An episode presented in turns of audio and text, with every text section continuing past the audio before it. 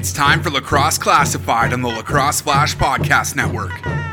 Your go to source for all things NLL and box lacrosse. Now, settle down and listen up. It's time for Lax Class.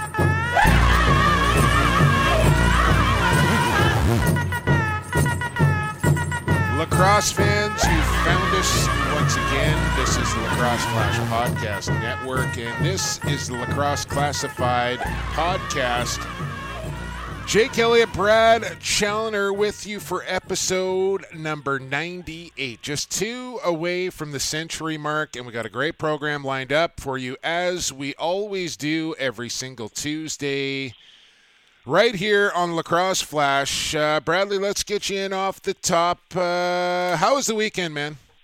Weekend was good, brother. Weekend was good. Thanks for asking. Kind of low key. The, the smoke finally cleared yes. here on the west coast. Yes. I was able to get out and hit a bike ride and go for a walk and do some trail walking out in, in Ladner here. Like it's it's nice to get back outside. I was saying last week, it felt like the first two weeks of quarantine where you couldn't leave the house because it was that smoky and I didn't want to take the kids out and yeah, so it's kind of like sweet relief to to get back out and uh, enjoy the fall. There's really nothing like fall in the lower mainland, and it kind of got me thinking like this is sort of the time where in years past we'd get maybe a combine at the Langley Event Center, or we'd be like a month and a bit away from training camp starting to ramp up, and uh, missing that feeling for sure. But with the draft on Thursday night, obviously no shortage of storylines. Lacrosse world was a buzzing.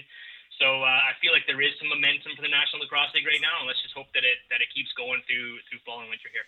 Absolutely, and uh, you're right. I was out driving around yesterday, and I was up high, kind of on a hill, and could see like way off in the distance, and I was like, "Oh yeah, like that's that's what our beautiful province looks like." Uh, so that was nice. Smoke cleared up, and uh, actually headed out to the box yesterday, and got to chuck it around and, and, was taking a little video doing a work project. But uh, some some draft hopefuls, Nate Facine out there, Bobby Kidd the third out there, and then you had uh, established pro. Christian Del Bianco uh, tending goal, Denon Armstrong, Vancouver Warrior hopeful out there chucking it around as well. So had a good time uh, out at the box yesterday with the boys, and it was just good to be outside, like you said. But where we were on Thursday was inside as we took in the. Uh, by the way, we got uh, general manager of the Vancouver Warriors coming up, Dan Richardson, in quarter number two. Uh, we're going to talk about all the draft picks that Vancouver made, including the, the big deal that uh, saw him move up a pick to get Reid Bowering at number two. Spoiler alert there if you haven't heard. So we'll talk to Dan Richardson here in about 15 minutes from now. But I don't know where you want to begin here, Bradley. Maybe uh, what your biggest takeaways from Thursday night? Yeah, maybe just a couple. Um, well, the first, first, there's action-packed first round, man. Like, have we seen a first round with as much shuffling and maybe some some surprises? So I think that's kind of where where we uh, where we put the spotlight on right now, Jumbo is uh, you know, who fell the furthest, who got picked higher than we kind of anticipated. Um, I'd like to ask Dan Richardson maybe what, if he knows what the offers were that Rochester was getting from Calgary and San Diego to maybe move up to number two and get themselves a piece mm. of Reid Bowering because I don't think Dan ends up giving up that much. He gives up his second round pick at number 28, um, which Rochester then flipped to become Jeff Wittig. But you're telling me Calgary and San Diego didn't have anything better to offer than just their pick at four or five and a second, or maybe Rochester just wasn't convinced that if they flipped with one of those teams, that Ryan Smith would then be there for them. Well, I think that's it. That, after right? kind of hearing uh, some things, Bradley, I, I think Calgary wanted Ryan Smith, not Reid at the end of the day, and I think that's why Rochester probably did the deal with Vancouver and not Calgary is because they still get their guy and that second round pick. So pretty crafty GMing, I would say, by Dan Carey at the end of the day, and and solid GMing by Dan Richardson to to get his guy at number two. I know you give up that second round pick, but it was going to be a late second round pick at at the end of the day anyway. And if you really coveted Reid Bowering, which obviously they did, you do what you got to do to get them, and, and that's what happened. So that was uh, kind of how the draft kicked off. And then I think the next eye opener had to be Marshall Powless at seven going to Saskatchewan. A lot of people looking and going, well, Jeff Henrick's sitting there. This is an easy pick for Derek Keenan and company. But no, they go with the the younger prodigy here, uh, a younger brother, Johnny Powless, and pick up Marshall Powless, who people are saying next to Jeff Teat, this guy might have the highest ceiling. Still unproven, but man, oodles of talent in this kid. Yeah, very unproven, and people are raving about his his creativity and the high ceiling that he brings, but hasn't really done it against men yet. He tore up Junior B in Ontario, which is a tough, tough league. So credit to that. And we've seen guys jump plenty of times before from Junior B to the National Lacrosse League. Brett Hickey comes to mind, Casey Behrens, and whatnot. But a splash is Senior B, and but so he hasn't really proven himself against the world's top defenders, and we'll see what it's like. He's going to get a great chance to do that. And, and the thing about Saskatchewan picking him up, Jumbo, you know this better than anybody, is that he's going to be fourth on that lefty depth chart, so he's not going to see the floor a ton. It's a team that likes to run uh, two offensive lefties at a time and only really dress three. So he's going to be in practice taking cross checks from the best defenders on the planet.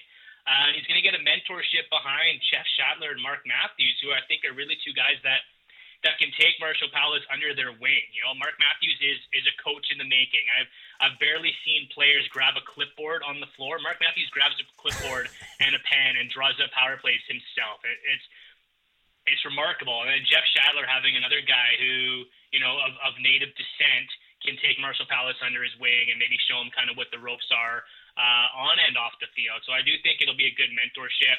I think a lot of people thought maybe um, an Ethan Walker, a lefty forward, mm. would go a little bit before Marshall Powless. Maybe that would have been the fit.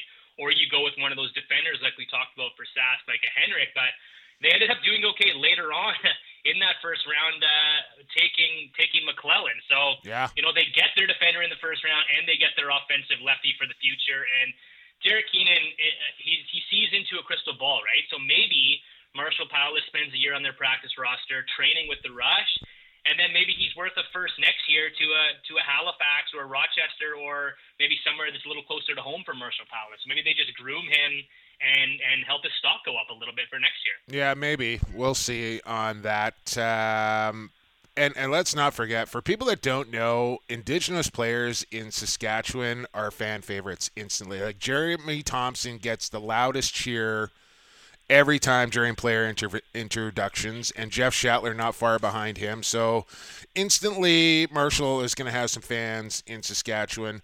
Uh, so was there was there heat in Sask this week, Jumbo, that they didn't pick uh, Rushka, the goaltender? Mm, no. Being from being from the tune, like I think people probably thought that was going to be an obvious pick. Yeah, you know, I think that's that's more or less just kind of ill-informed fans more than anything, Brad. Like Evan Kirk, Adam Shute, Cam Dunkerley already in the stable, and yeah, a couple are going to be unrestricted here. But for me, like, and Lane Rushka ends up going to, to Georgia, which I think is a perfect spot for him to land. Uh, Mike Poulin near the end of his career. They got Orleman there as well. But I, like, personally, I just think it would have been too much for Lane to be drafted by Saskatchewan, then have to try and perform in front of 15,000 people in Rush Nation in your backyard and all the rest of it. So I'm kind of glad the Rush didn't didn't draft him and he's going to kind of make his way on his own in a different market and and it's going to be okay. So very very big news, historic news there for the province of Saskatchewan for Lane Rushka to go in the first round and, and number 13 overall to Georgia. Couldn't be happier for the Rushka family and, and Lane. Uh, just great family, great kid, and, and bright future ahead of him.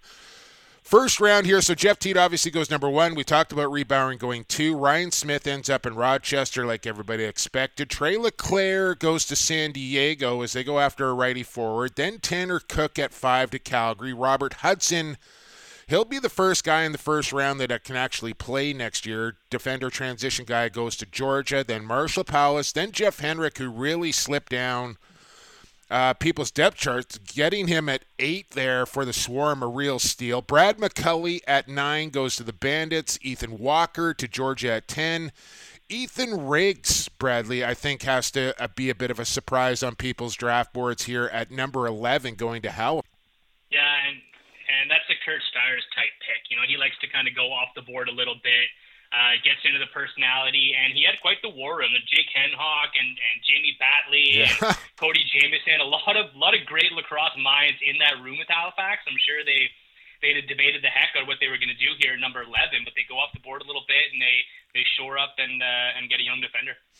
They do. So that was the 11th pick. We talked about Connor McClelland going at 12, and I hadn't seen Connor McClelland in a couple of years since the Minto Cup in Calgary in 2018. And my goodness, has he ever put some weight on in a good way?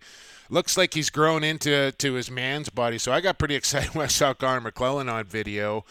Uh, so he goes to Saskatchewan at 12. We mentioned Roosh got 13 to Georgia. Rounding out the first round, Calgary making a deal to move up in the draft, moving Tyson Bell to Halifax. We'll talk about all the trades that happened a little later on in Quick Sticks. Uh, but Harrison Matsuoka out of Stony Brook and Okotoks goes to the hometown Calgary Roughnecks. First American off the board goes in the first round, Mac O'Keefe. I think you had him pegged right around there, Brad. First American off the board, Mac O'Keefe at 15. And then Philadelphia rounds out the first round with one Jackson Subak out of Mimico, rugged defender there. So pretty interesting, exciting, eventful first round. And speaking of the draft, uh, shout out to, to DK, Devin Caney, Teddy Jenner, Steven Stamp, Tabby Tabitha Taylor uh, on on the job that they did for the NLL draft. I, I, what was it, Brad? Maybe one, two little little hiccups throughout the evening, but for Joe Feld and his gang to be able to pull this thing off with virtually without a hitch, it was five hours plus. My goodness, what an undertaking it was, and I thought it, it went off really well, and and everybody did a great job for for a first time virtual draft. This thing was pretty good. Yeah, hundred percent. The, the crew behind the scenes, all the camera angles that they had to cut back and forth and go to the players reacting live. It was it was really unique to see to see that much editing and and, and how how. I think I said Tabitha Taylor, Tabitha yeah, Turner, Brad, Turner, Tabitha Turner. Turner excuse me. No Jeff Teat though. He was the only one that we didn't get a live reaction on. I guess they knew he knew kind of where he was going more so than anybody else. But Jeff Teat uh, didn't make an appearance. He's probably and playing lacrosse I don't know somewhere. If that's a, I don't know if that's a concern for the future. Not maybe foreshadowing something that we can.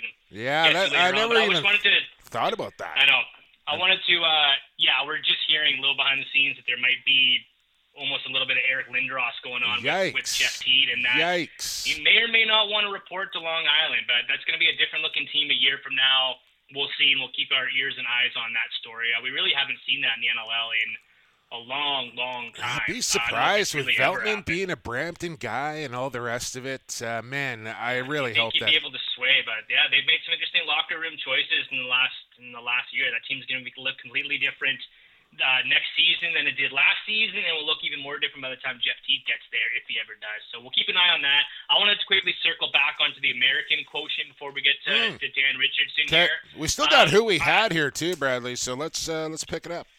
I, I count about 10, 10, 11, or 12 Americans. I haven't checked the passports of everybody taken uh, from the 93 men plucked in the draft. So that equals to just about 10% of uh, of the players taken, which American, which I think was actually pretty impressive. I thought it was going to be a little bit lower than that.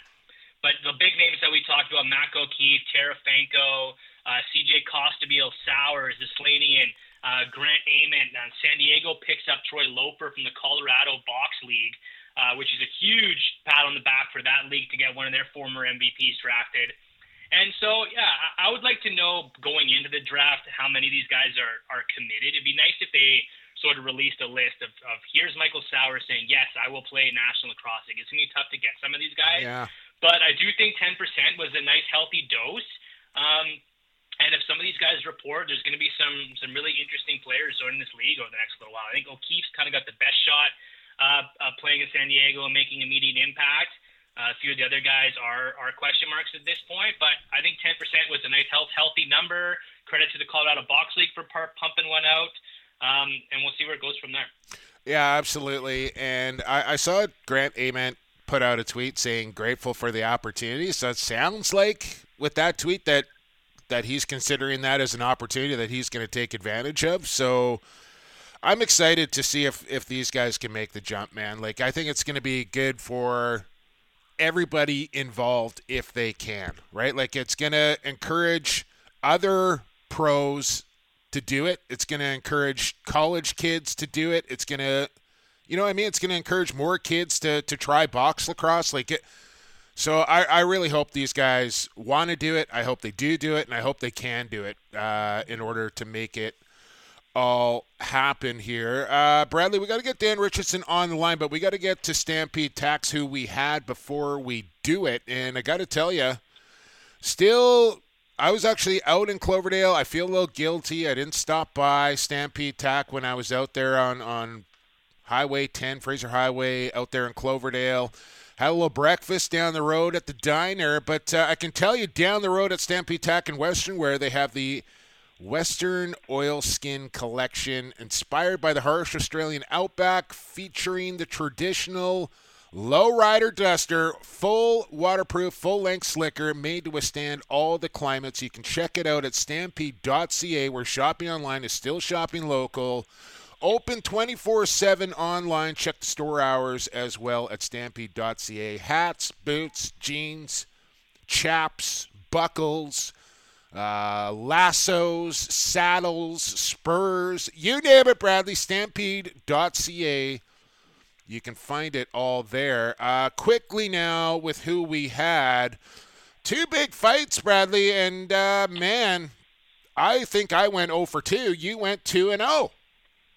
2 and 0, baby. Andy Ogilvie knocking off Andrew Suitor.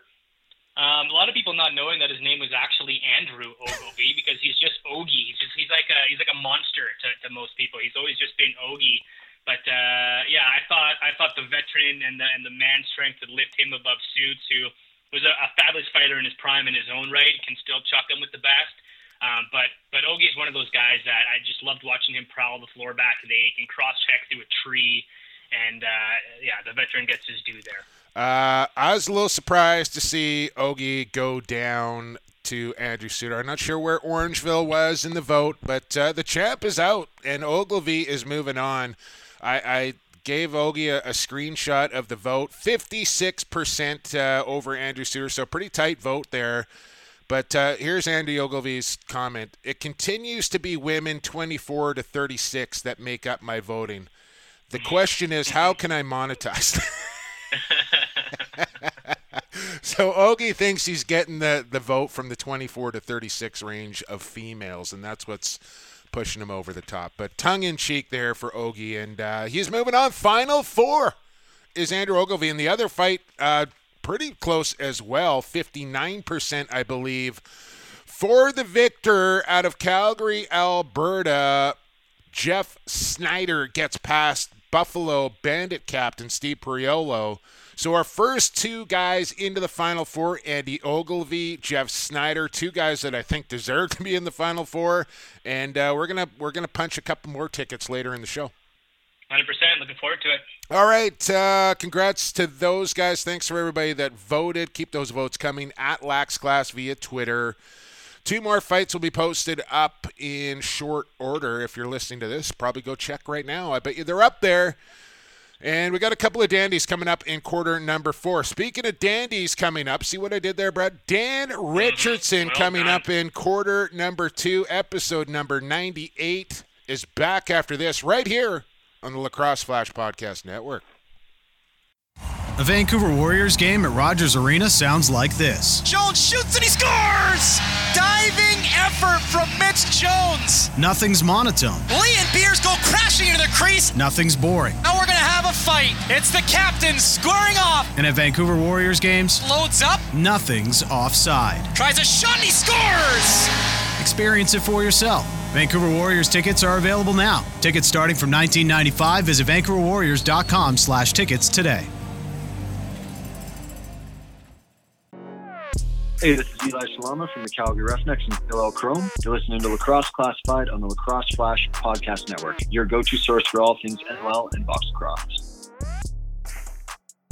Welcome back to Lax Class. Into the second quarter we go here of episode number 98. Jake Elliott, Brad Challoner with you. You just heard right there from the Vancouver Warriors where nothing's offside. Uh, we're going to get the information here from general manager Dan Richardson momentarily, but uh, I would assume ticket prices and all that sort of thing is going to be coming out here fairly soon. But in the meantime, you can go to VancouverWarriors.com or at NLL Warriors, Twitter, Instagram, get caught up on all their draft picks, all the news and happenings around Vancouver Warriors camp uh, at VancouverWarriors.com.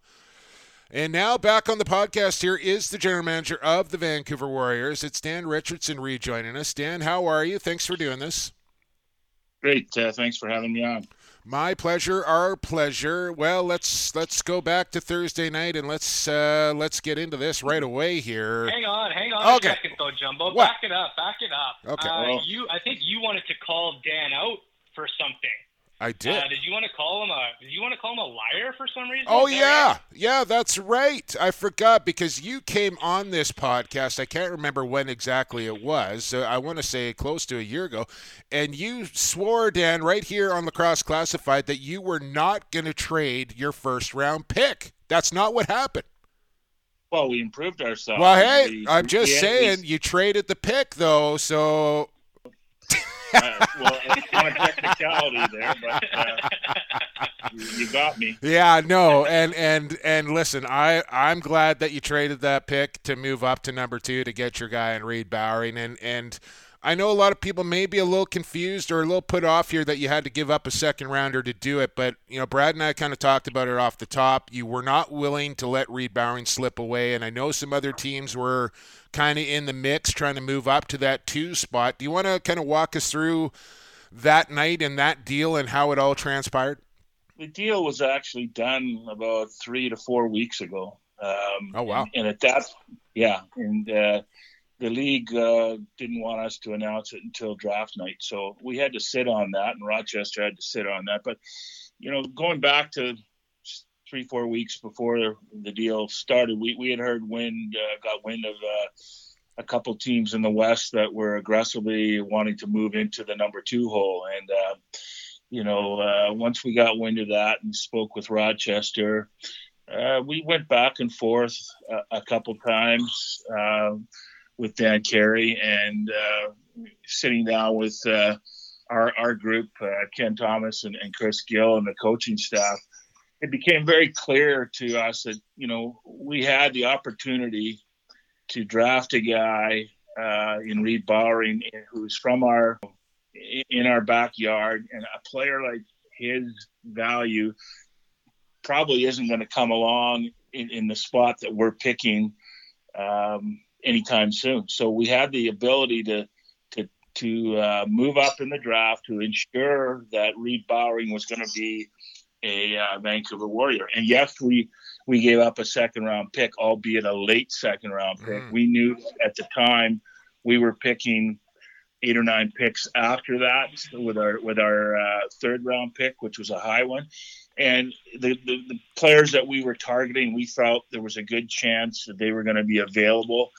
And uh, as it turned out, they, they were. And um, we were able to parlay that uh, 39th pick into three picks and still get the guys that we were looking for. So, uh, to answer your question, uh, we're, we were never going to let Reid Bowering slip through our fingers. We've been watching this kid for two years.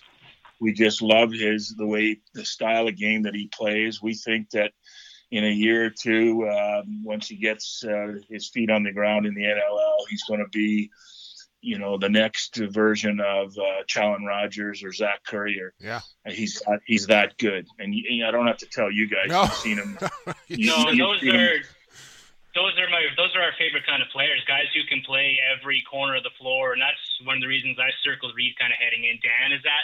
Yeah, you, you, the Warriors could could use another offensive body, sure. They could use another defensive body, sure. But to have a guy who could be on your face-off team, on your penalty kill, force transition, be a leader in the room, he just kind of brings everything. Is that one of the reasons that Reid uh, stood out than than a couple of the other guys that that were uh, special, uh, kind of specialized position players? I guess you could say. Yeah, I mean, uh, I think uh, I think the world of Jeff Henrick. He's a great uh, uh, player, and he's going to do very well in the NLL. But at the end of the day, Reid Bowering's from Coquitlam, local kid, and he, he, and all the he's got all the tools in the toolbox. And uh, we were just not going to let that slip through. We we had him earmarked. That's the guy that we wanted, and we, we, we made the deal to make sure that we got him so that a couple other teams in our division didn't get him. But more importantly, forget about that. He's the guy that we wanted, and uh, we're very pleased to bring him in. And uh, in talking to our players over the weekend and our coaching staff, um, they're pretty excited. Speaking with general manager, sorry, Bradley, go ahead. Sorry, Jim. I want, I, I want to. I'm kind of fixated on on the deal because I do think it's interesting. And yeah, not giving up 28 is in a deep draft like this with all the compensatory picks, and we can talk about that uh, subject all day. But you know, Dan, too, like I'm like 28. What I'm trying to say is 28 is not is not a lot to give up to move up a pick. So. Uh, I'm sure Calgary could have offered that. I'm sure uh, San Diego could have offered something similar. But is it a thing where it's like, we're also hearing now that maybe Calgary actually wanted Ryan Smith, and that's why a trade didn't happen with Rochester. So is that like a pact you have to have with the other GMs of saying, okay, we'll trade this to you, but we're definitely not taking Ryan Smith at, at number two. Like, this is our guy, and this is why this deal works for both of our teams.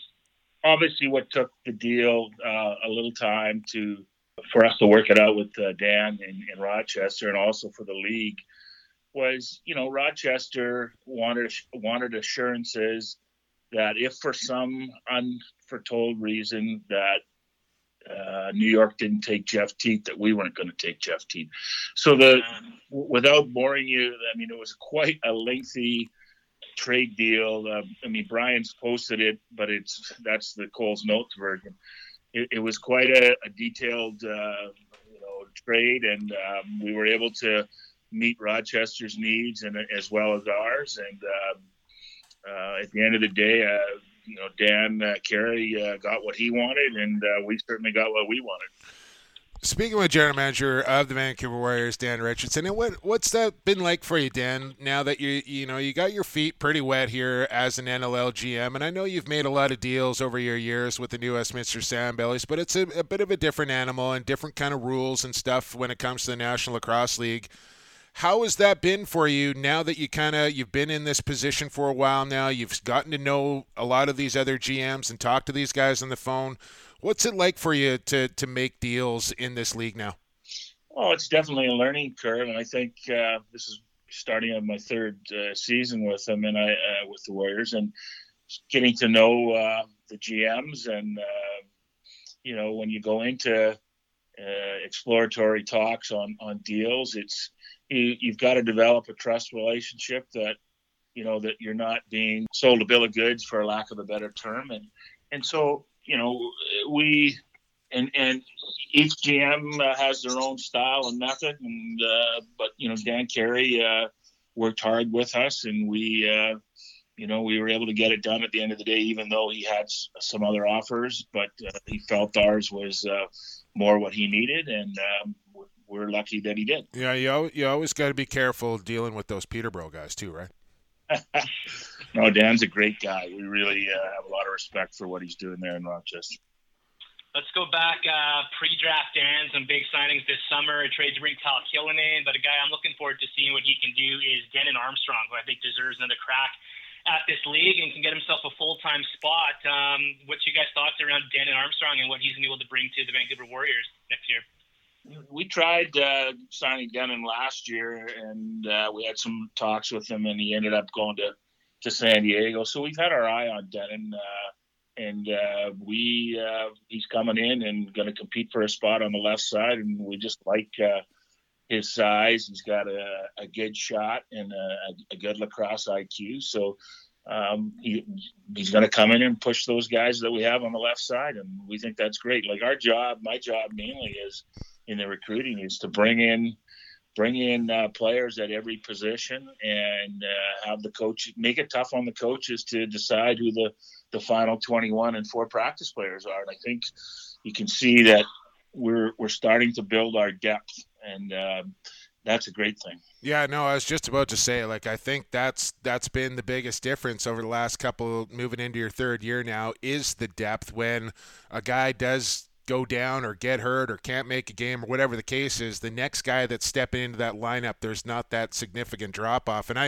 I actually sent you a text last night, Dan, that, that I was at the box yesterday with Denon and a few of the other boys, and I was watching Denon Armstrong pretty closely. And man, I will be shocked if he does not make your roster. I think I was that. I know it's just the box and he's chucking around, but I'm telling you, this this kid has been working out like a fiend, and he was just dominating other players at the box in this pickup game I was watching. So I think you're going to be real pleasantly surprised when you see Denon Armstrong get to training camp. Uh, let's let's talk about some of these other picks that you made here, Dan, and and I found it a little interesting, quite frankly. You didn't stick a little closer to home with some of your picks, but I think that speaks to you and, and your staff doing your homework and, and going out and getting what you feel is, is the best player available. Adam Cromer, Mateo Tack, Isaac Bott, and Jonah Boehm. Uh, talk about these guys and what you saw in them and why you selected them.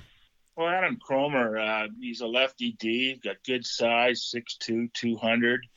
Um, our Eastern scout, uh, just loves them. And you know, we had him, we got him at 44, and we had him a lot higher than that. And uh, um, so for us, that was a pleasant surprise that you know he was available. And I know you know he's an Eastern kid, but uh, we just think that, that he's going to come in and and really add some depth to our our D. The kid loves to hit.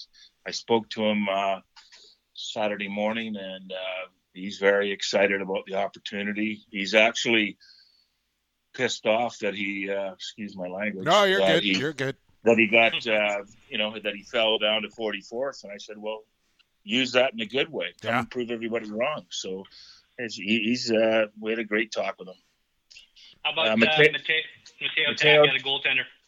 Yeah, we needed to. Uh, we wanted to bring in some goaltenders to to challenge. We've got, you know, Penney and Fryer, and uh, we wanted to bring in uh, some goaltenders. And we had Mateo on our our list was the, our second rated goaltender. We heard lots of good things about him through the Coquitlam uh, people, and that. Um, he just needs a, he's a great ball stopper and we think he has a, a higher upside than he's shown and we're to you know dwight Maetche will work with him and um, we'll see what we can do Andrew Gallant still your property then?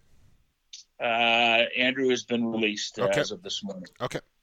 it's a you know tough situation but um, we're uh, going to bring it in uh, uh, mateo and we've got a another uh, goaltender that we're going to be signing in the next day or two. So there's going to be a couple young guys coming in, and uh, we'll we'll get Dwight working with them, and we'll go from there. How about that deep fryer? Obviously, big team guy, and you know had a had a great game in Colorado. Uh, unfortunately, for your sake, against the Warriors a couple seasons ago, Dan, that we all saw. And you know what? Uh, I'm sure he had some bites and some offers. But uh, what what attracted deep fryer? You think to the Vancouver Warriors next year? Well, Chris Gill uh, was in Colorado when Steve was there, and um he just likes his uh, his uh, ability, and the, the kid's attitude is unbelievable. Uh, he is uh, he's wanting to get out to Vancouver like yesterday and uh, get going, but of course we don't know when training camp or the or the season's going to start. But um, you're right. Um, he killed us in that game that uh, that was a must win game for us and he stoned us i mean that's not the reason we went after him we like uh, his ability we just don't think he's been given a fair crack so he's going to come in and uh, work with uh, dwight and and, uh, he, and he'll push uh, eric. And i think that's in every position we want guys to compete. We don't want uh, to hand positions to anybody. And so that's what steve's been told come in and compete.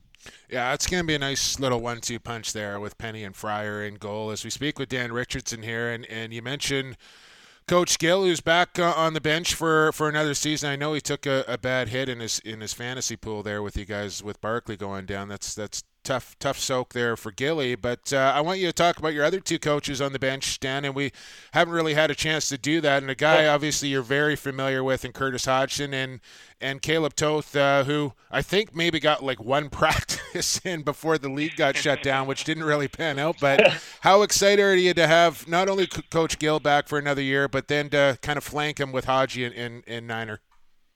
Well, you're right on Caleb. He had one practice at the LEC, and then the league shut down. And uh, I mean, even in that one practice, you could tell he uh, he left his mark um, on the offensive guys, and uh, he's a very much no nonsense guy. And uh, he, he, we believe he's going to get uh, you know, our offense uh, all pulling on the same, uh, you know, pulling the same direction, and he'll hold them accountable, which is music to my ears. So we're looking forward uh, oh so much to have uh, Caleb working with Coach Gill, and on the back end. Uh, Haji, who has uh, was was our community guy, but also did a little bit of work for us uh, up in the uh, spotters booth.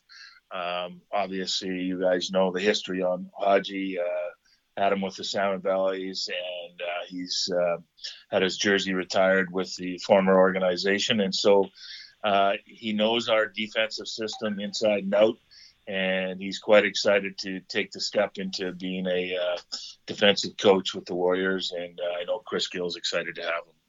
Well, Dan, if Thursday night was Christmas for you guys, what what is today now? This is like the week after Christmas, where you you put another notch in the in Yeah, the you belt. start the you're diet. Relaxing. What, what's uh, what, what's the next couple months look like for you? You know, leading up to possibly, hopefully, a season. What what goes on with the with the National Cross League general manager starting today? Well, first thing I did was bring my uh, cleaning cloth and wipe the board clean, and uh, Yeah. took all the took all the rosters and the draft and uh, all that off the board. Wipe off the 2,500 days of not having a first round pick. 2,558 to be exact. So um, that won't that won't happen again. And, uh, Okay. we're looking forward to to next year's draft, and uh, that that information will go up on the board this afternoon. And uh, you know we're uh, you know so it, we'll get the the uh, all the rosters up.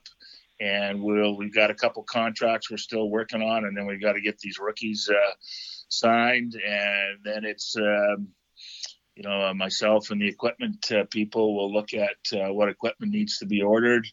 All that sort of general maintenance stuff will be done, and then we, you know, in lacrosse ops for us is is to sit back, not sit back, but is you know we we we need to carry on with like uh, like normal business here and prepare ourselves for training camp. The decision on when training camp in the league uh, will happen is well above my pay grade. That'll happen you know, I, I get people phoning on a daily basis, and I don't know when that decision will be made, but I believe that, you know, the Canadian and U.S. governments have to come to to together on when the borders will open and when you can, uh, you know, you don't have to have the 14 day quarantine. Until that happens, I, I think we're, we're on hold, but because I don't believe. Uh, that our league can survive with uh, and playing in a bubble or playing uh, without fans Yeah. our guys have jobs. They're firemen, they're policemen, they're teachers, they're construction workers. They can't afford to go away and then have, sit, come back and, and quarantine for 14 days. So, I mean, the league's totally aware of that. So we're just going about our business in lacrosse ops.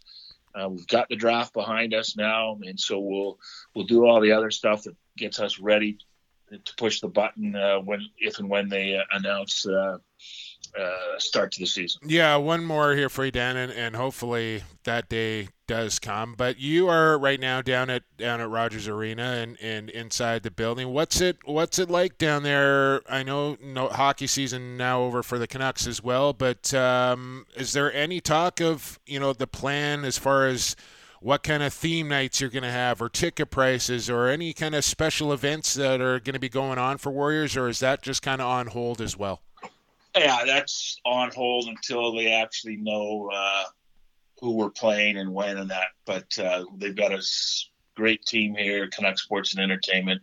That once that's all put in place, they'll uh, they'll get together and uh, see if they'll uh, they'll come up with some great ideas on on theme nights, etc. I can't tell you one. I can tell you one thing that uh, is going to be announced in the next seven to ten days is uh, the Warriors are going to start uh, a lacrosse academy, Oh, uh, fantastic!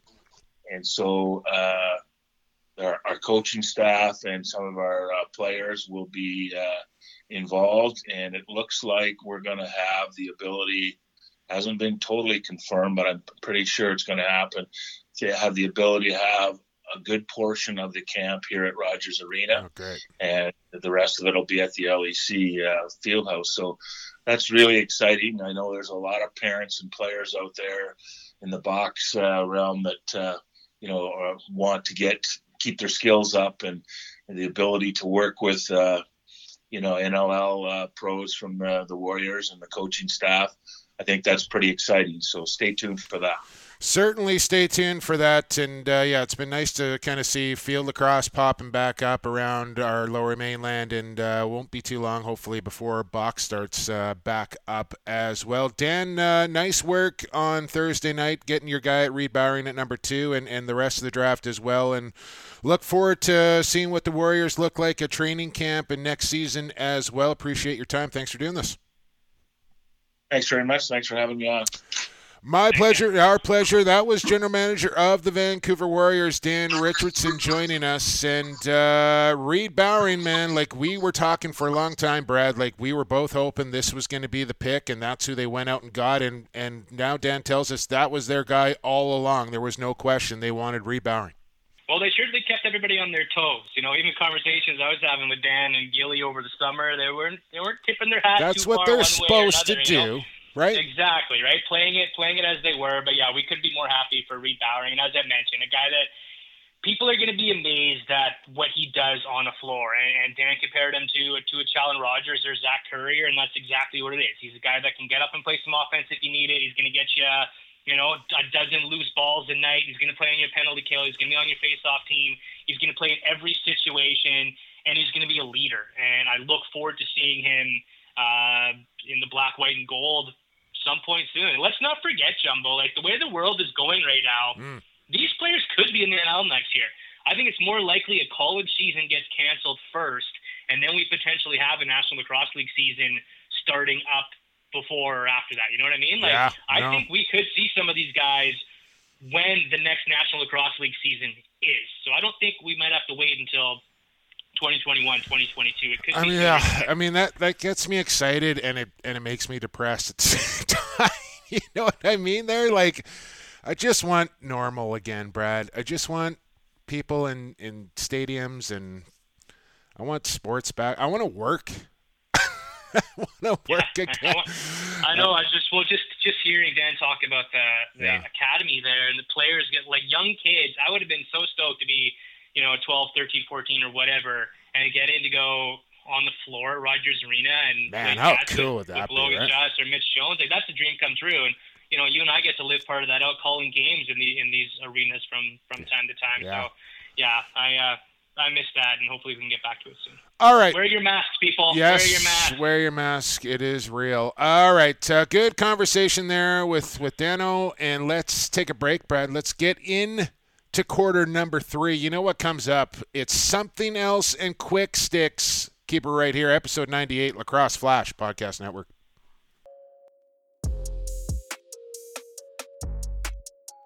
Hey, this is Devin Caney from the NLL. You're listening to Lacrosse Classified, growing the game one podcast at a time. Welcome back to Lacrosse Classified. Lax Class is in session, quarter number three. Jake Elliott, Brad Challoner doing something over there, shuffling papers around. I don't know what's going on over there.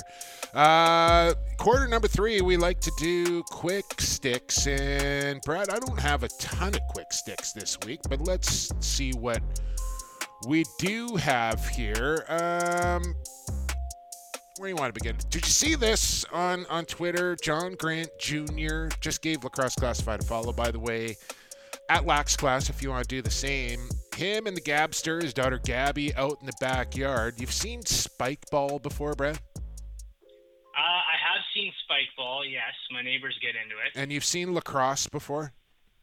Uh, not, not familiar. Okay. But, uh, Combined, I think I know where you're going. Combined the two, spike ball and lacrosse, now a brand new game invented by the GOAT, Spike Lax. Did you see this on Twitter? This looks like a lot of fun. Uh, if, if John Grant Jr. is doing it, then then sign me up because anything that can that that Junior has in his arsenal, I think we could all learn from. Yeah, it might be good for your for your quick sticks or catching a ball off an awkward bounce. Yeah. Why the heck not? But yeah, I remember growing up, like we used to, and but Junior's a grown ass man, but like as a kid, we played lacrosse in every scenario we could. Like we'd bring, you know, those those crappy plastic sticks that you get in your elementary the school, whippets. your high school. The whippets. Yeah, we would. No, not the whippets, like the full size plastic lacrosse yeah, yeah, sticks. Yeah. I know. With like a bar yeah, at the bottom, yeah, so the ball doesn't fall up. Yeah, we used to we used to smuggle those out of the high school and go play uh, in my buddy's pool. It'd be like water polo for lacrosse. That's just a, Or that's just another word for steal, Brad. Just so you know. We'd smuggle. Yeah. May or may not return them after a while. Or we play on a bike. We'd play like Ah. polo on a bike, one handed, and scoop up your loosies and try to go score. Like yeah, we we messed around. But yeah, nice to see June's out there still having fun with with the Gabster. Yeah. Uh, so check out Spike Lax. Check out John Grant Jr.'s team account. Uh, speaking of team, that team store, got to mention this every single week. Don't forget Lacrosse Flash slash Team Store. Your lacrosse classified T-shirts are there for your purchasing pleasure. I got a couple, Brad. I, I sure hope that you've ordered yours as well, uh, and I hope the listeners are doing that too. Team Store, Lacrosse Flash, Lacrosse Classified T-shirts. We're gonna start adding a little more merchandise uh, to the store as we go along. I want to give out a thank you to the Halifax Thunderbirds, Curt Styres, John Catalano, and uh, Chuck Ragusa, Patty Gregoire, Tyson Geik for having me on uh, the draft party. Halifax really stepped their game up for the draft and threw a, you know, they, they had it all going on on draft night and spent a little time with, with Patty Gregoire and Billy D. Smith stopped by, Scotty Campbell. Uh, Tyson as well. It was a good time during the Halifax draft party, so thanks for having me. I found a, a Steve Govett tweet quite interesting about how he has seen the evolution of the National Lacrosse League over the last 20 years and how when when a guy would get drafted they would more or less have to call this kid up. He wouldn't even have known he would, was drafted and then tried to have to kind of convince him to come and try box lacrosse. Well now like you've seen these draft reactions on Twitter, Brad, with guys waiting by their computer or their phone to hear their name called, and just the reaction when they do get selected, and just how far the league has come in the past 20 years from kids not even knowing they were drafted to now breaking down in tears and just being so excited that their dream has come true. Well, and this this all lob out there too. Like, do all do we go virtual for all the drafts going forward, at least in some way, shape, or form? Like maybe you can have all the hosts all Yeah. together one day when COVID's over, but and maybe the GMs too. But just you don't like we were seeing less and less players because a it was either in Toronto every year, so you were never getting any BC boys out there. They moved it to Philly, and I think you saw even less players uh, heading to Xfinity Live the last couple seasons. To have every player with a camera in their face from their own living room or their dorm with all their buddies and teammates hanging around, I think that's something they got to do every year now going forward. So, Yeah, and that's something they've done in the that. WLA too, right? Like they kind of got away from, and that was because players more or less were down at school, and there was no players there to to be at the draft, and they thought, well, let's just, you know, let's just go GMs, coaches, and broadcasters only, and and I think you might be onto something there because I I like draft reactions to me are are some of my favorite things. Uh, speaking of BC players, over a dozen of them selected in this year's entry draft. So shout out to the BC Junior A Lacrosse League for continuing to produce professional lacrosse players into the National Lacrosse League. Over a dozen, and that's I think that's a little higher than normal. So that that's a good sign for BC. two in the top four and Reid Bowering and Tre Leclaire. Brad McCauley goes nine. So yeah, first round had uh, had it still too. Talked about the boys at the box yesterday. Uh, what else do we got here on Quick Sticks? Oh, the Hall of Fame. Speaking of the National Lacrosse League, returning finally, Brad. After what I think I want to say like a six, seven year absence, Hall of Fame is coming back, and uh, not to pat myself on the back here, but I've been asked to be on the nomination, no, the selection committee. I think there's two different committees. They're going to nominate some people and then a selection committee. So the media side of it, I don't want to miss anybody, but it's myself, Ted Jenner, Steven Stamp, John Gertler, Craig Brzezinski, Terry Foy. Oh, I'm going to miss some. Sh- Shanny, I think, yeah, Shanny's on there as well. I don't want, I, and if I miss somebody, I, I apologize. But uh, looking forward to this. The Hall of Fame coming back. They just un- uh, unveiled a new logo and high time, and uh, Mr. French behind this, and this is going to be a good thing here moving forward to get some guys into the Hall of Fame that surely deserve to be there. Yeah, make sure you guys know how to spell Doyle. It's D O Y L E and John Grant Jr. Jr. period. Uh, for those two, for those two no-brainers, and yeah, there's a handful of no-brainers. You guys will have your challenge after that. It's nice to see that they're putting the names out there, so you guys can be held accountable. Um, at the end of the day, I think that's super important. and I also think it's nice that the league is sort of trickling these nuggets because it's going to be a long off season. So to have the draft the way that it rolled out, to have Fort Worth announced, uh, to be teasing maybe another team coming, uh, Vegas, um, and to have a Hall of Fame announcement and that that's coming back. is keeping everybody engaged in what could be the longest off season, and will, will no doubt be the longest off season in NLL history. Yeah, uh, I mean, the league just kind of inclinating that that's that's pretty much going to be the next team in the National Lacrosse League. Not official by any means, but uh, I don't think it's much of a secret anymore. It looks like the NLL is going to Vegas. So we met, we talked a lot about that Vancouver trade right off the top, so we can skip by that. But a lot of trades going down on draft night, Brad, and I think we have to get the people's caught up here. So bear with me as I rip through these things. So that 28th overall pick that Vancouver shipped to Rochester ends up being Jeff Wittig from Colorado as they used that pick to flip it. Uh, the Mammoth and Black Wolves got a deal done as the Rooster, Jacob Ruest or Ruest. I we got to get this figured out. We got stamps he saying Ruest. He he. I almost tweeted this out. He did a welcome video or like a hey, what's up to the den. I'm I'm I'm Jake and I'm I'm coming to New England. Can't wait to meet you all. But he called himself Rue in the video. Okay, that's good enough for So me. I don't so know how anybody Stamper, can debate that when he said it in the video himself. Yeah. Follow New England Black Wolves on Twitter and you can go back and see it. Stamper, if you're listening, stop listening to Jacob's mom. Listen to Jake. Rue from here moving forward. So they sent Jake Ruest to New England, and they get the 18th and 33rd picks back the other way.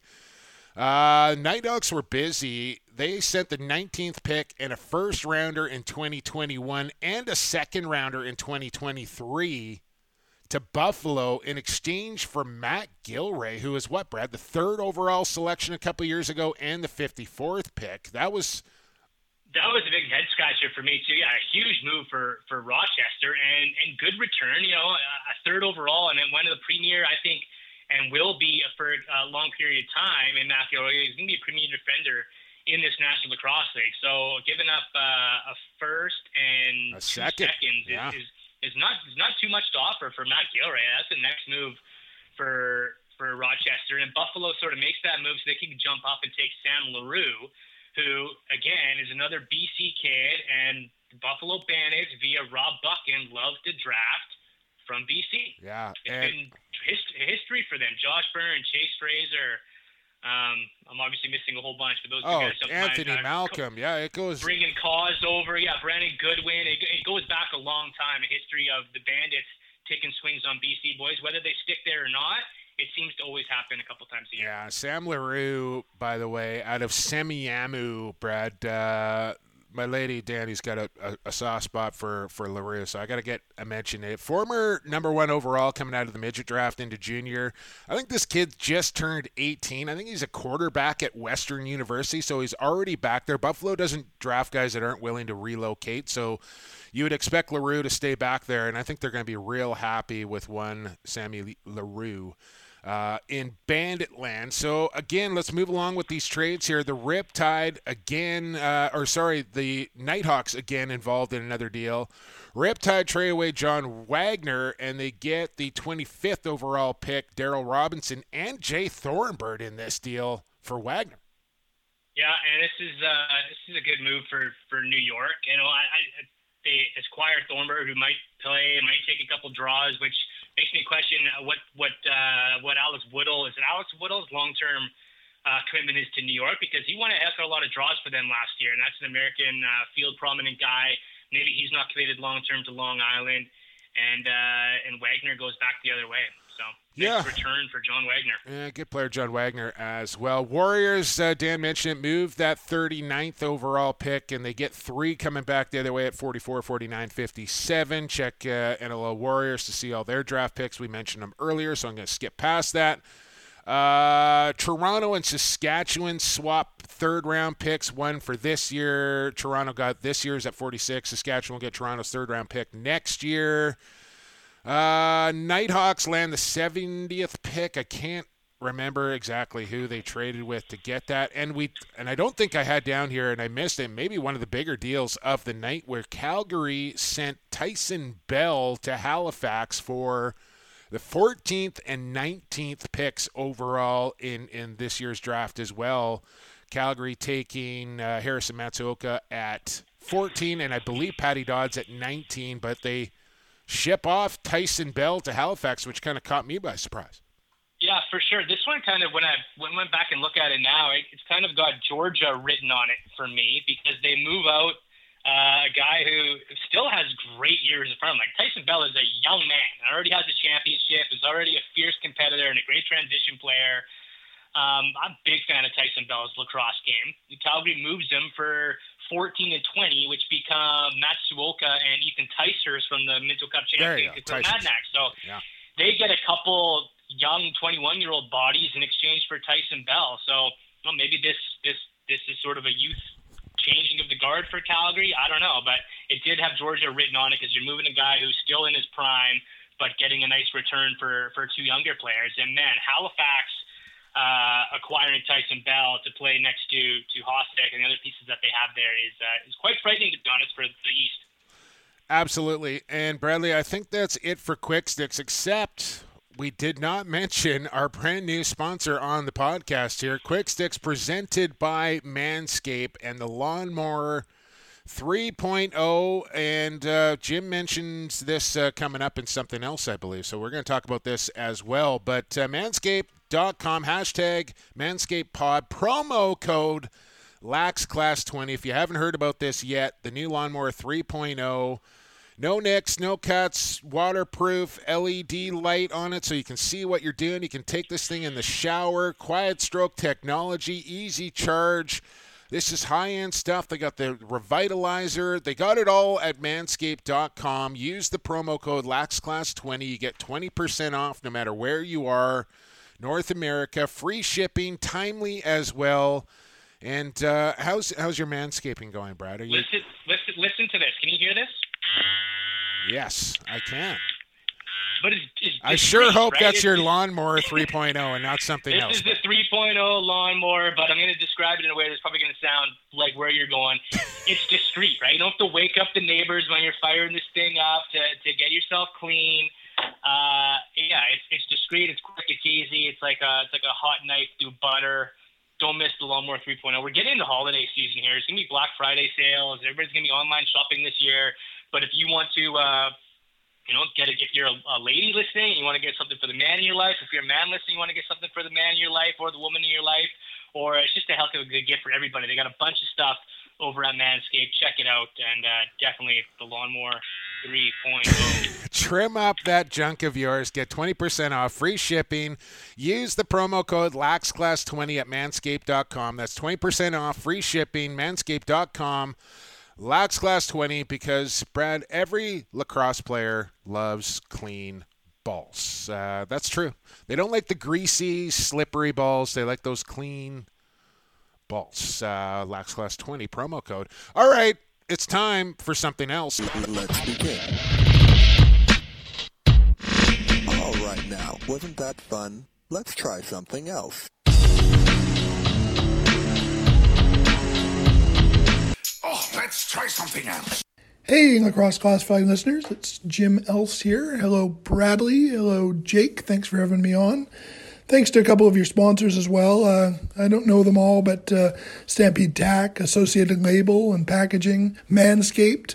Uh, I did get a package. I haven't used it yet. Uh, you guys will be disgusted to know when I finally do, but I haven't used it yet. Um, I did order through uh, Manscaped. I used Lax Class 20 as a promo code, which is supporting uh, the podcast here, which I felt is important because it's it's a nice thing for us to have, and it ain't free to do. So there you go. Let's uh, talk about something else here. The the draft, the 2020 draft, happened on Thursday. Like I said, 13 or 14 hours long. 15 hours long, God knows. Uh, they did a great job, everybody. Um, it's funny that uh, a lot of these players, uh, unfortunately, will have uh, shorter careers uh, than a Steven Stamp draft day story.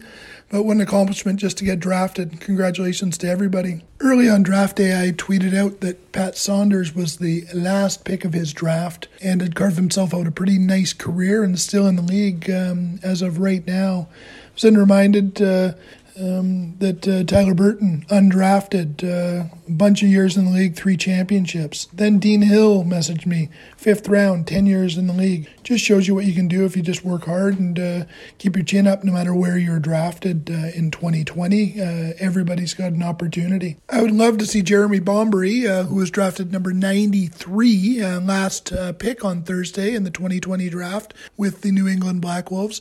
Love to see that kid crank himself out a career give a lot of hope to a lot of people. Yeah, hell, give hope to me. Good luck to that guy. Uh, I'll be watching uh, to see uh, see how he does. Um, um, I'm always a big fan of the underdog. Couple more draft things here from the 2020 draft. Loved seeing uh, the Warriors GM, my good buddy Dan Richardson, pulling the, the trigger on a trade that guaranteed him Reid Bowering Reid could have been number one in any other draft. Big, solid, strong, fast, defender, can score, does the whole show. Local boy. Good job to Dan Richardson to to make sure that uh, that Reid didn't go to um, the, the, Calgary uh, Roughnecks. My Calgary Roughnecks. New York Riptide. Unreal draft. Uh, imagine uh, Sundown Teat uh, and Gibson um, throwing the ball around over the next few years. It's going to be fun to watch. Uh, um, uh, good young players ready to show the world what they can do. Ty Thompson, six foot six inch tall beast, unreal. I li- love the upside of the uh, the New York Riptide. Things are turning uh, corners around there. I'm gonna go have a drink.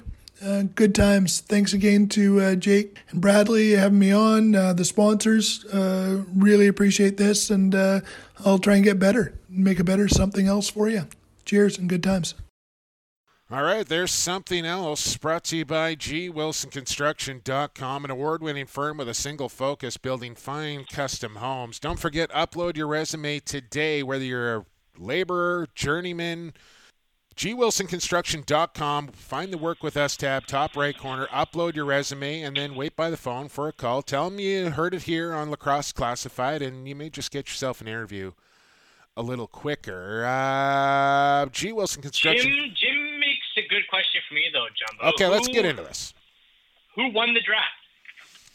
Yeah, that is uh, that's a good question, and uh, the boys on Lacrosse Sports Network asked me that a couple of days ago. I said three teams kind of came out on top. My three teams were Calgary, Georgia, and Saskatchewan. You?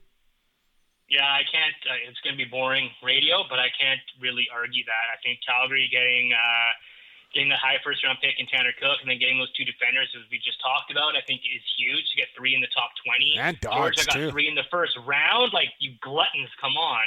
And it depends. Sask, for me, it'll depend on what Marshall Powless becomes. If his ceiling really is that high yeah. and he gets into some games next year or they flip him again, I'm not really willing to go Sask at this point, Jumbo, but I'll go I'll go Calgary and Georgia. Okay, fair enough. Uh, I'm just I I think, like you said, if Powless pan- yeah, and if Powless pans out the way people think, then it's going to be a home run. And yeah, it's, it's a it's a gamble though. Yeah, and quite frankly, I mean, Derek Keenan doesn't doesn't miss in the draft very often, so. Uh, but Jim had a lot of lot of good things there to say. A little kudos to, to Dan Richardson on the job that he did. He likes what the Riptide have done, uh, getting his boy Sundown in there and, and Tyson Gibson, couple Shamrocks along with with Teat.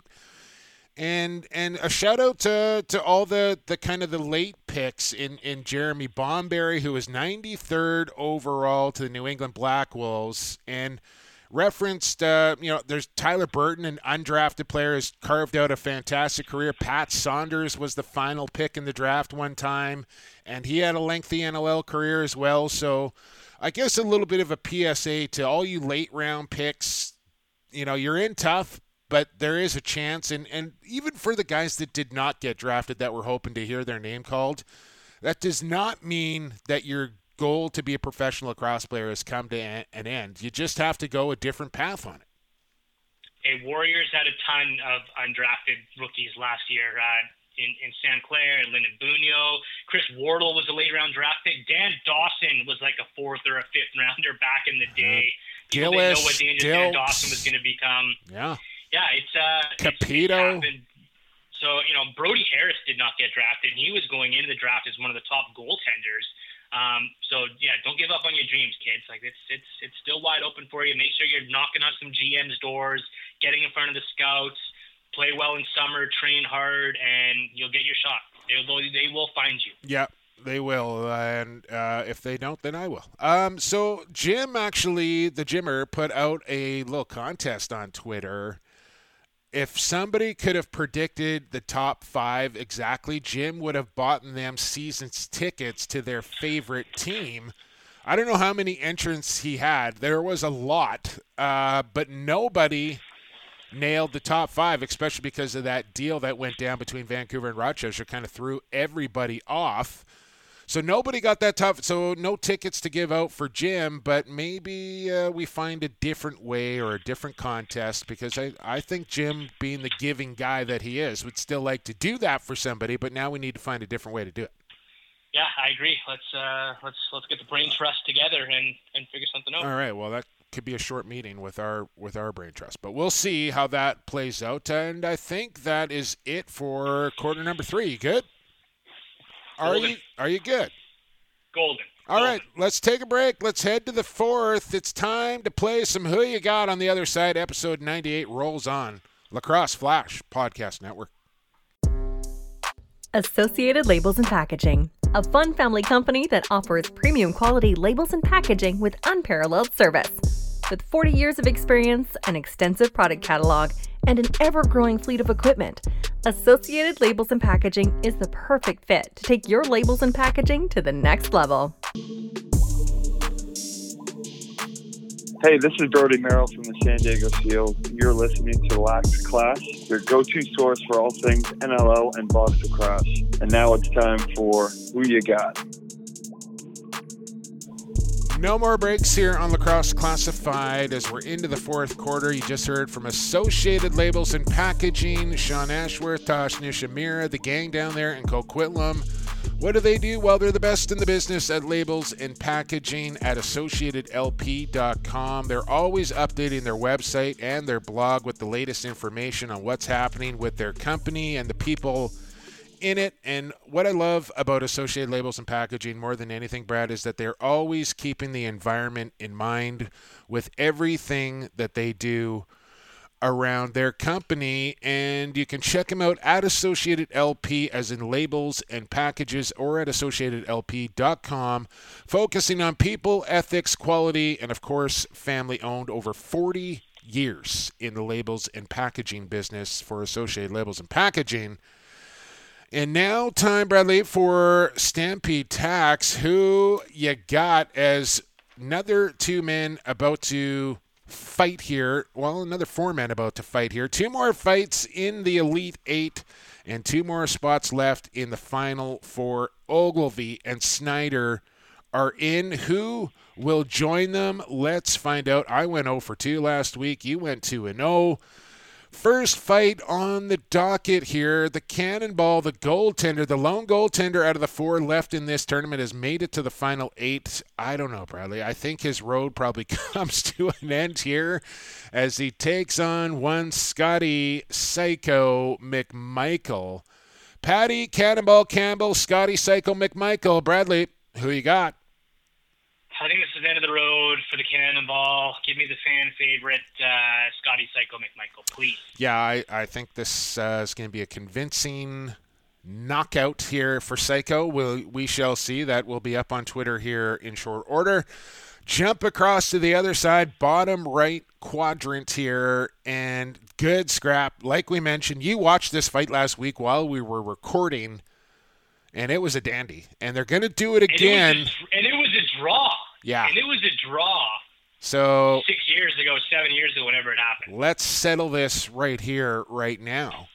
Rory Smith, Paul Dawson. Who you got? Give me the Mimico Mauler to go to the finals, please. Yeah, I, I think we're on the same page with both of these scraps here. I got Psycho, I got Rory as well.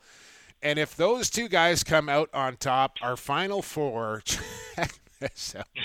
Our final four will be Andy Ogilvie against Scotty McMichael and Jeff Snyder against Rory Smith in the final four. Wow. I mean, you could not have planned it out any better, and I believe we will have our championship bout on episode 100. How cool if is you that? were to, if you would have seeded all these guys at the start, Yeah, these might have been your top four or five seeds. right. Like I, I think, like I, I don't think it could have worked out much better. I really don't. I think if if everything goes All according lacrosse, to plan here, lacrosse classified followers know exactly what they're talking about. So credit to, to you guys voting. You've you haven't disappointed. Absolutely. And- And really, I mean, that's it, Brad. It's not us, right? It's the listeners, it's the voters that are determining who the best lacrosse fighter of all time is. And, uh, and they've done well. Speaking of uh, Garrett Burnett, who was in this tournament earlier, uh, he got these like he's a former NHL fighter, and, and I follow this Facebook group with NL, uh, NHL enforcement. So they, anyways, they posted up this um, this picture of Garrett kind of standing after hockey, knuckles all bloody and smile on his face, kind of bleeding from his mouth a little bit. And so I came and I said, "Oh, there's Garrett." And I- so I put in the comments, "Oh, I fought this animal twice in semi-pro lacrosse." And this thread began. Anyways, this guy messages me and says, I used to work with Garrett's dad. He brought those fights into work and showed me your fights against him. And and I was like, no way. Like I haven't way. seen so I've asked him to unfortunately Garrett's dad no longer with us. His mom's still there. Garrett's down in Ve- Vegas working at a club or something and uh, this guy said to him, "said like, please try and get these." So he's working on getting these fights. If I can get them, I'm certainly going to post them up on on social media. That's So- like WLA Salmonbellies jumbo. yeah, it'd be Adnax? Wow. Salmon belly days from I want to say early 2000s would be uh, would be when we had our go. So I hope he finds him, man. I, I would love, I would really like. I just there's not tape out there of of any of my fights, and and I don't like. I just want to see him. So no, and, and sometimes when you when you're in the moment like that, you don't remember Yeah. blow by blow, Yeah. right? You might remember how the outcome or, or one particular punch that got you or got him or how it started, but you don't remember. You know, you, you see red, and so you just get into that zone, and it's not really implanted like a like something else would be. No. So yeah, pass that over. Tag everybody. Tag that. We'll share from the Lex Classified. Uh, There you go. So find finger, fingers crossed that that uh, comes to fruition. Bradley, I think we're done on episode 98. It's another good one, man. Uh, big thanks to Dan Richardson for coming on the program, to Stampede Tack, the Vancouver Warriors, Associated Labels, G. Wilson Construction, and of course, Manscaped. Don't forget, use that promo code LaxClass20. We got a month to get these guys on board and let them know we're for real here at LAXClass. So if you're kind of on the fence about it, wait no longer. Lax Class 20, save yourself 20%. I'm telling you, you're not going to be disappointed if you do this. Uh, don't forget, follow us on social media. Brad is at Brad Chow. I am at PXP for Sports. Got an email at lacrosseclassified at gmail.com if you want to get at us that way. And uh, thanks to Dan Richardson. Thanks to you for listening. Are we done, Brad? I think we're done. I think we're good. I think uh, thanks all for hanging out with us for another week, and we will talk to you this time uh, a week from now. Yeah, let us let us know who you want to hear from next week. You can get at us uh, in the DMs. Don't forget to subscribe to the podcast as well. Keep those subscriptions coming. We enjoy that. And that's it for Brad Challoner. I've been Jake Kelly, and for the fastest game on two feet, and for the creator, stay safe and stay healthy, everybody.